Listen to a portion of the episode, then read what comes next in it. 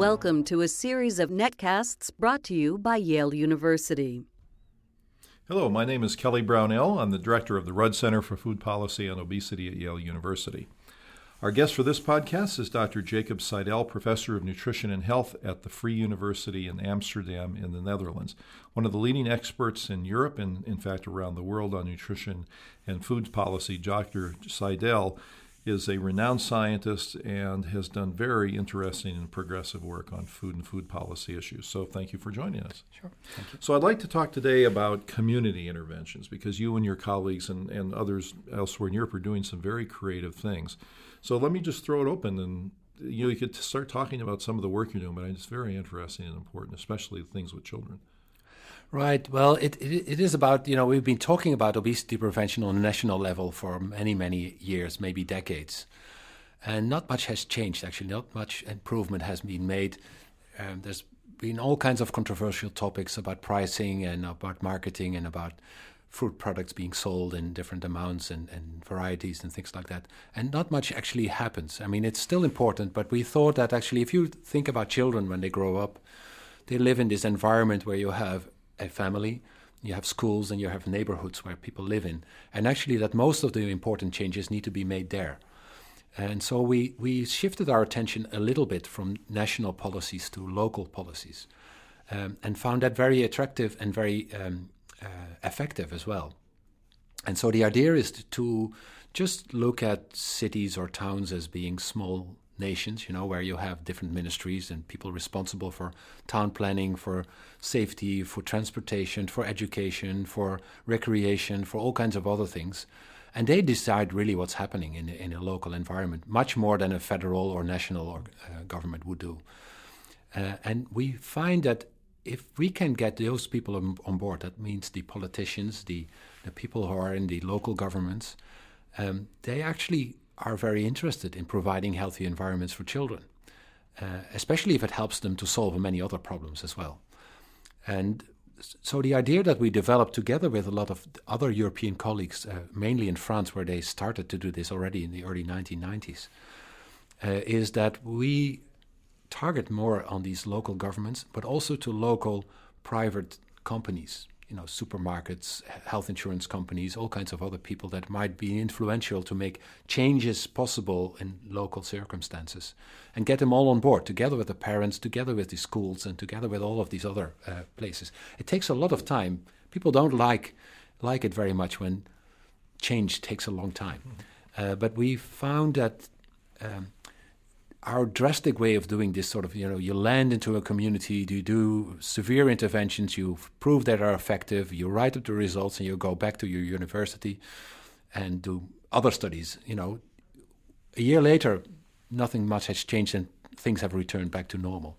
So if you really want to change say the town planning and the transportation system it takes many many years but it's much more sustainable over the long run and so we've taken much more a longer term perspective and taken up sort of a stepwise approach of engaging different segments of the community, create capacity building, if we like to say, as we like to say, in these communities, and make actually um, the civilian side of the people, you know, the parents and the people who live there, asking for better environments. You know, they are not accepting anymore. There's too much traffic in their neighborhoods. There are no uh, safe places for their children to play outside. And we see that when governments are actually making those changes, these neighborhoods become more popular. House prices go up. Um, the uh, the politicians that provide these changes are becoming popular, get re-elected because of the, you know the changes they've made. It's something that that really is sustainable and is it's helpful. So, so yeah. let's talk about some of the specific things that right. these communities might be doing. So you mentioned traffic-related things or safe places to right. play. What would be other examples of things that they would do in communities? Well, other examples would be uh, like after-school care uh, in sport clubs you know, most of these sport fields and, and accommodations and are just deserted most of the day. You know, there there are trainings and used most in the weekends and maybe at evenings. Uh, and we we uh, had projects in which, for instance, the children after school would go there for the rest of the afternoon, and they would have the opportunities to play and to participate in sports. It would create actually increasing memberships to these sport clubs because you know these children get exposed to these kind of sports start to like it, ask for memberships and things like that. So it's it's a sort of mutual uh, win of all of these people involved. So the, the, the children are taken care of. There's something some provision of of uh, um, guidance after school, and it's done in, in environments where it is very um, invitation. Uh, I mean, it's inviting to to be very active. And so it's, it's just one example. But um, transportation, for instance, it, it, it shows you how difficult it actually is. For instance, we've taken a policy that it should be possible for every child to walk or cycle to school. That means that you have uh, to have safe routes. Uh, you have to have a school policy that you have enough bicycle sheds, for instance, that are safe and you can be locked. Uh, you need to provide bicycle lessons for children who cannot ride a bike, for instance. Um, and so you have to provide a lot of different opportunities. You have to actually, the reason why a lot of children in the Netherlands are not walking or cycling to school is because it's too dangerous in front of the school where all the cars are dropping off the children. Mm. So you have to have also a, a, regulation that you cannot park within, say, a half a mile or so from the school. So it needs a lot of regulations to improve that sort of atmosphere that children are um, given the permission of their parents to unsupervised or unguided to cycle and walk to schools. It needs transportation safety, it needs education, it needs all kinds of other things. It's just one example of when you do this, actually, we do see a change. Children do walk and cycle more to school, uh, but it involves a lot of changes. Uh, and so it's easy to to talk about, but it's more difficult to bring about. Uh, but working together with lots of people is actually possible. So you've talked thus far about physical activity examples. Are there food oh, yeah. and dietary related examples yeah, of things? Yeah, they are all, they, they, are similar. It's uh, the same. We have a school policy about vending machines and canteens that they should increase the healthier options and provide drinking water and things like that to schools. Also, there, you know, some schools are economically dependent on, on their vending machines and the the profits of the canteens. And uh, the profits are increasing with unhealthier options because they're eaten more and they're more popular. And so it requires compensation for that kind of thing. So it's not something you bring about easily, but it can be done if you if you do the sort of systematic approach by different uh, stakeholders. So you you have to have the companies providing better alternatives in the vending machines. It is a school policy to provide better foods in the canteen and to have a sort of price regulation in a sort of micro world that is much more easy to uh, accomplish than any national strategy. And so these are these are food related items also. They have to do with also the allowance of fast food outlets to be uh, uh, opened near schools. You know, so what what would be an example of a rule there? Just no fast food outlets allowed within a certain diameter or diameter, yeah, yeah, yeah, yeah. the radius around the school. There are examples of such policies that are uh, around, and they they actually help because if you um, restrict the number of unhealthy choices in the school canteens, the children might just go and take their money and buy it somewhere else. So you need to have the schools that say, you know, children are not allowed to leave the schoolyard, and if they do, they cannot actually go to the other side of the school and just buy junk food there. So it, it, needs a combination of regulations to make it effective. And I think that's that's what we've sort of slowly understood that you need this sort of integrated multi multi section, sec, sector kind of approach. I can't imagine the food companies would be very happy about those sort of regulations. How do they respond? Well, in, at first they're always uh, against this, but when you talk to them and say, you know, if you in your vending machines if half of the options that you you know 90% would be sort of sugary beverages and maybe some light versions and if you talk to them and say you know if if you would provide half of them so with water or, or, or other alternatives then it's actually not so it's not impossible for them to do so. So to increase the choice or to change the choice or to change the default choice is not something which may necessarily be bad for business i mean they just have to rethink and rework on this and uh, it's the same with portion sizes too. Uh, it's uh, we've been talking to local cinemas where they have reduced the portion sizes of the soft drinks or the popcorn and the snacks that are being sold in the intermission or before the film. And um, um, once they do it, I, I, I, think it doesn't hurt their business actually. Uh, and so they have to rethink it, and they have, just haven't thought about it. They just think that the bigger, the more attractive it becomes for customers, but that's not true.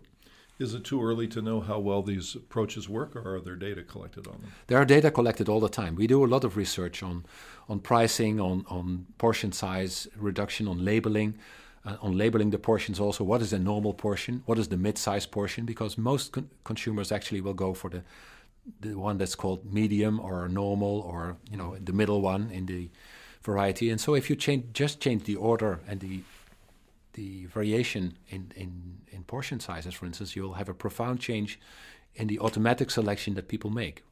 So if you decrease the size uh, the size of every portion of soft drink, for example, yeah. they would still go for the middle would still one. go for the middle one, but it right. would be fewer ounces and therefore fewer calories. Right. Very right. interesting. Well, it's nice that there have been data collected on these sort of things because then it'll help us know what works and how that might be rolled out to broader communities. Right. It's a very interesting thing to do. Now, you also have made some progress on the management of obesity right. and how, in medical care settings, obesity gets dealt with. What, what are you doing on that front? Well, there's usually a very big divide between prevention of obesity and then management of obesity. And with a, we've taken a sort of chronic disease perspective on obesity, so that if you have obesity as a child or adolescent, I mean, this requires long-term investment in changing behavior. It, it cannot be solved with a quick solution. It's not a curable disease, if you like, and um, um, uh, we made the health professionals understand that they have to invest in prevention and to start treatments earlier. And that's been very controversial too, because you're sort of medicalizing people who are not ill or not yet ill, but just have an increased risk of it, to provide health services for those people. On the other hand, uh, we find that you can do much more milder interventions earlier on with uh, uh, bigger effects and a lot of preventative action uh, that, that will ensure. I mean, you'll you'll reduce the number of severely obese children dramatically if you have much more attention to early interventions. And so we, for that, we actually had to, to change the healthcare industry, but also the health insurance companies, some laws that were related to this. And what we see now is that actually uh, there's much more attention to early detection and diagnosis of problems arising. And so there, there's care provided to this for the children that are really severely obese. There's long term management and care that wasn't there before. Um, um, and uh, that's all covered by the health insurance system.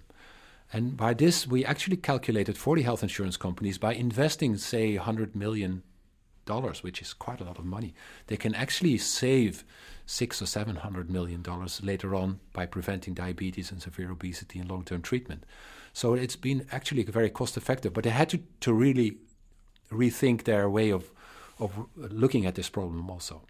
It's amazing to think that there's that much return per dollar oh, yes. these preventive services. I, I mean, it, we know that for high risk people who are, who are obese and high risk or overweight and high at risk for diabetes, just mild lifestyle interventions can just postpone the incidence of diabetes for, with about 10 years or so of healthy lives. Amazing. And that's amazing. Good. Well, thank you. This work is very insightful. And as I've said before, I think some of the work going on in Europe with both policy and intervention some and, and intervention is some of the most and management of obesity some of the most progressive in the world. So i appreciate you sharing that with us. Thank you. It's my pleasure. Our guest was dr jacob seidell professor of nutrition and health at the free university in amsterdam in the netherlands and one of Europe's most distinguished nutrition researchers. Please visit our website at www.yaleruddcenter.org for a variety of um, topics and um, resources available on nutrition and food policy, including a free email newsletter that goes out monthly and a list of the other excellent podcasts that we recorded. Thank you very much.